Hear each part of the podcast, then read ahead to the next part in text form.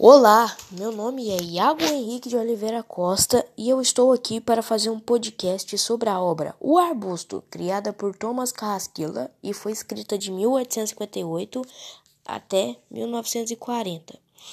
Sua origem é da América Latina, ou seja, na Colômbia, e teve sua tradução feita por Joaquim Martins Cancela Júnior e conta a história de, um velho, de uma velha arbusta que sempre levou a vida sozinha. Teve dois filhos e marido. Eu vou contar a história para vocês.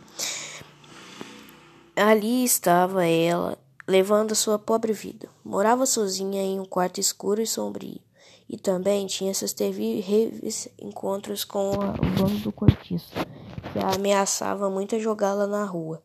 Depois de ensaiar vários ofícios, acabou como passadeira de clientes pobres. Depois de tão velha e maltratada, estava ali refletindo sobre sua história, que quando era criança, de quando era criança.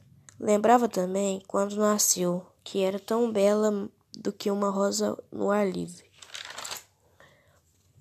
Essa flor teve dois filhos e um marido, que era seu tormento. Mas chegou um dia que cada um seguiu sua vida, pois não dava certo um com o outro. Ela sempre foi sozinha, sempre solitária, mas ela já teve um gato que quase a comeu, dois papagaios que morreram doentes.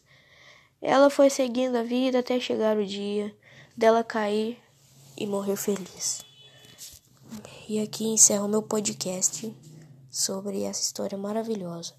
E essa moral da história é: viva o presente e sempre busque a paz.